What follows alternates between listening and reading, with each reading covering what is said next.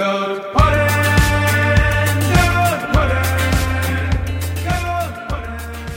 the Svarim HaKadoshim, we are taught that if one were to read the Megillah like a storybook and just be happy at the funny parts and be sad and shed a tear at the scary and sad parts, we would not fulfill the mitzvah of Megillah. In order for us to fully, to fully fulfill the mitzvah of Megillah, we need to re experience it every single year. And we need to realize that the threat of Haman reoccurs every single year, and that it's not just a story of ancient time, it's something that's applicable to us every single day. Now, Megillah can be hard because, especially as women, we're like looking for a second minyan, and then there's no kids there, so they read like super fast, and you don't get to fully experience it. But then the ones with the kids, you don't really hear everything because there's like crackers and everybody's like banging on the table for Haman. So Megillah can be a little tricky. But here we are, and we are going to try to tackle a little bit of how to fulfill the mitzvah of Megillah on Purim. We spoke about davening last week and having that emuna, the emuna pshuta, to be able to fully believe and fully access the tefillah of the day. And what we're going to try to do now is fully access what Kriyas Megillah is on Purim. So, if one were to read through the Megillah, it reads like a mental health book, right? It says, all of a sudden, Va'ir Shushan was so sad when they found out of the decree, and Mordechai ripped his clothing. And then we start to even read the Megillah and the Tunavecha. And then later on, when everybody was saved, Yehudim Hosa Ora, V'Simcha V'Sason Vikar, right? All of a sudden there was light and joy and laughter in the air and everybody gets excited, right? So the way that the Megillah is reading is kind of like tapping into our emotions and kind of telling us how we should feel. And there's this tremendous feeling of joy and simcha, and yet it's also contrasted by this tremendous feeling of sadness. So, what are we supposed to be thinking when we're reading the Megillah? So, in order for us to understand this concept of joy and simcha, we really need to understand its counterpart, its opposite. And if you ever want to fully understand something, you need to look at its opposite. So, if you want to understand light, you look at darkness. You want to understand joy, you look at sadness. And where does sadness come from?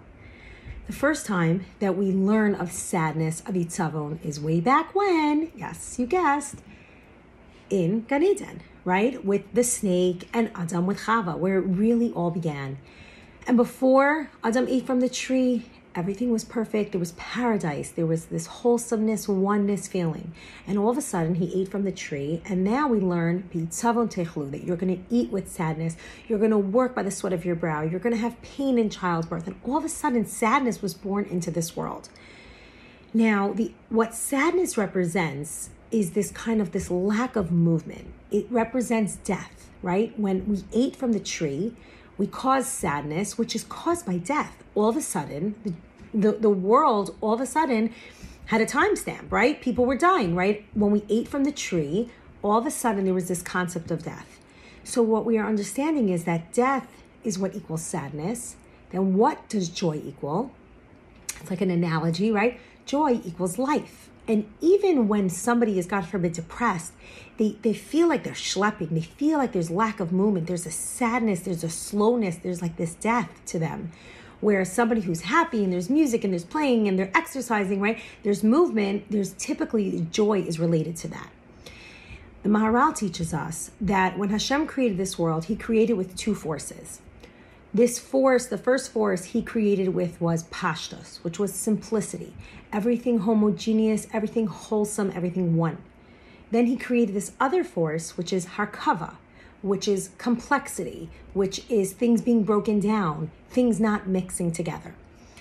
Um, an example to explain this would be pashta simplicity would be living on a remote island, quiet, a drink in hand, and listening to the ocean sounds life of Harkava, of complexity, would be living in New York City. Honking, the subways rolling, traffic, taxis, right? All that going, people rushing, people moving, people going from one point to the next to the next, right?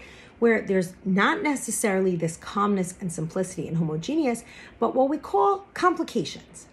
Now, all sadness is rooted in Harkava physically, this is true when somebody, God forbid, gets sick, right? If your body is working as a whole one piece, right? One system working well, and an outside virus were to come in and attack you and cause things to break down, that's where sickness comes from. This is true not only physically, but also emotionally. If God forbid somebody loses a family member and they're no longer connected to that person and they don't have somebody to call on their way to work every single morning, all of a sudden there's like this disconnection, this breakdown. I remember feeling this for the first time after my last grandmother passed away. My husband still has his grandparents and they should live and be well, and I still get to call them. But that feeling when I got into my car Friday afternoon and I had nobody to call, like I didn't have my grandmother to call. And for so many years, we were connected just by that little phone call. And all of a sudden, that brought sadness, being disconnected or if somebody has a dream and they're not able to fulfill it and they're at point A and they can't get to point B, there's all of this oil and water in the way of getting to where I want to be. That's painful.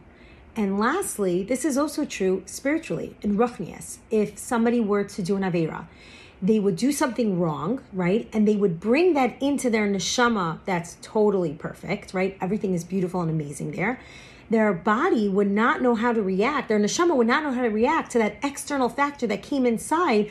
All this harkava would make the neshama feel so sad and feel guilt. That's where all the guilt comes from, right? We feel pain in our neshama. We feel sadness in our neshama because our neshama only wants to do good, and then this outside factor is coming in. So all pain and itzavon and sadness comes from the breaking down of things, of things being disconnected and not brought together. Now, it's interesting because we're going to ask the next question where does joy come from? So you would think, oh, joy must come from the other side. Joy must come from simplicity and pashtus and that drink on the island.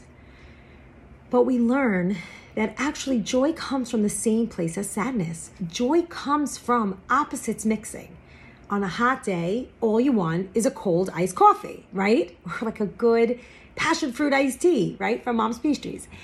Or on a cold day, you just want hot cocoa, you just want a hot drink. Or what makes music beautiful? Or what makes art beautiful? When there's contrasting things, when there's different things. I'm looking at this wall over here, right? This is cool, right? We have different colors and different aspects being brought in together. My sweater happens to match, but I don't know if that's too much. But joy and happiness comes from this place of opposites mixing together. So, how could it be that joy and sadness come from the same place of Harkava? So, Rabbi Nachman comes and teaches us how to understand this with a beautiful mashal.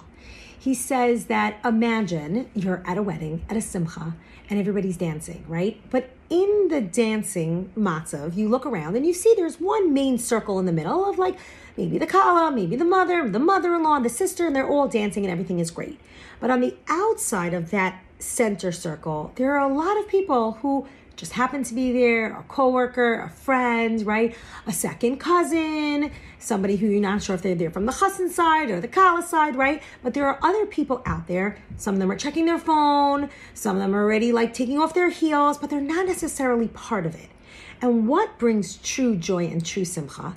When there's a big, huge circle with everybody dancing. So Rabbi Nachman likens this wedding scenario to all of our feelings. Sometimes we have a few good little happy things in our life, right? That are that are there at the center of the circle. But we have a lot of other outlying things that are very difficult and very sad and sometimes pull us down. And what we need to do is we need to leave that inner circle just for a minute and go over and grab that second cousin and grab that coworker and grab that friend and grab that wedding crasher, whoever they are, and bring them all into the dance and into the circle. And that's where all the harkava of sadness can be brought into the happiness circle, where oil and water not mixing together causes sickness, death, physical pain, emotional pain, all that stuff. But bringing all your outsides into the circle, bringing all those, outliers into that circle is what's going to bring joy. That's where true joy comes from. I have this difficulty going on in my life, this difficulty going on with my life, and you start to think about all the negative things that are causing you to be sad because that's what we do, right? You're for me, I'm in the car, I'm driving, and I'm thinking, oh, this went wrong today, and this went wrong today, and had I missed this appointment, and all these sad things that are happening that kind of want to break me down, and that's really where that's what gets me. But if I start to think, oh, but I this is a good thing, so I'm going to bring it into my to my inner circle. And this is actually another good thing. I'm going to bring it into my inner circle. And all of a sudden, I recognize that I have so much joy and goodness in my life that th- that that that circle can't be broken. And you know, sometimes we think we're just we're looking for joy in all the wrong places. We think that joy is on that remote island, right? And sometimes you have to recognize that joy is right here in the city with the hustle and bustle. We look at our avos, for example, and Avraham, he represented chesed. Avraham is the epitome of pashta, simplicity, all goodness, all one, wholesome. Chesed comes from a place of everybody gets everything, whatever they need, true chesed. That was Avram. Yitzchak, however, he represents the midah of din, which can be division, right? Gvura, strength, where okay, you could come into the door, but but you can't, right? Dividing, breaking things down, and you would think that that's where Yitzavon comes from, right? The oil and water not mixing together. And actually, what we learn from Yitzchak is that his name is Tzchok, which is laughter, which is joy. So the same root of somebody that you can think is gvura, is strength, is breaking down of things, is actually a person whose name represents laughter. And because joy doesn't necessarily come from being this whole, from being this complete one pashut simple person. Goodness comes and happiness and joy comes from complexity, from different things. And if you look at the story of Purim, I mean, there's nothing more than being like, oh my God, that's a bad thing. Oh, that's a bad thing. Oh, Esther got taken into palace. No, oh, that is a bad thing, right? Like Haman waking up and, and deciding to kill all the Jewish people. That's a bad thing. But what happened at the end of the story and the end of the Megillah, and you can recognize, and this is how you can truly feel the joy of the Megillah, is recognizing that all those points actually really kind of make sense. And you bring those things all into the circle. I'm going to end with a story from the Baal Shem Tov where uh, actually pretty sure this one's from Rabbi Nachman, where he gave a mashal, um, obviously, of a story of a man who grew up in a town in Poland, a small little town, and he was just like he never made it in life. He tried very hard with this business and this didn't work out, and his wife was kind of getting frustrated with him. And he would have this recurring dream every night when, when he went to sleep that there was this this um, bridge somewhere out somewhere out in in Paris. That underneath that bridge there was a huge treasure, and that treasure would be able to support him and his family forever, and he wouldn't have to worry, he wouldn't have to work. And it kept happening once, twice, but like when it started happening pretty often, he like tells his wife like. I need to go take care of something. I need to go on a business trip. And she's like, business trip? Like, Yanko, like, you don't even have any business to even go on a trip for. And he's like, just trust me, let me go. So Yankel, he makes his way out and he travels with all uh, like any money that he has left, and he goes to Paris and he starts to look all around for places that make sense in his dream that look like that bridge. And all of a sudden, one day he finally finds it, and he's like, "That's it. That's the bridge for my dreams." So he waits till late at night and then he goes and he starts to make his way underneath the bridge and he starts to dig underneath this tunnel, underneath this bridge to find the tunnel to be able to find this treasure that he's waiting for. And the security guard all of a sudden sees this guy and he's like, Yo, like, what are you doing here? This is public property. Like, get away. You can't be here. And he's like, No, no, no. I, I, how am I going to explain this to him? He's like, forget, it, I'm not going to explain it to him. He just continues to dig and dig. And the security guard is like, sir, this is public property. I'm going to have to arrest you. And he finally puts a shovel down and he's like, ah, what have I got to lose? Like, let me just tell the security guard. So he starts to tell him, you know, um, I know you're going to think this is strange, but I've been having this recurring dream that underneath this tunnel, there's this buried treasure and I, I just want to make sure it's true and I would love to bring this treasure back to my family. And the security guard just starts to laugh. And he's like, Yanko's looking at him. He's like, are, are you okay? Like, can, can, I continue digging? And he's like, that's funny. He's like, because I've been having a dream every single night that somewhere out in Poland, underneath somebody's dining room table, there's a treasure there.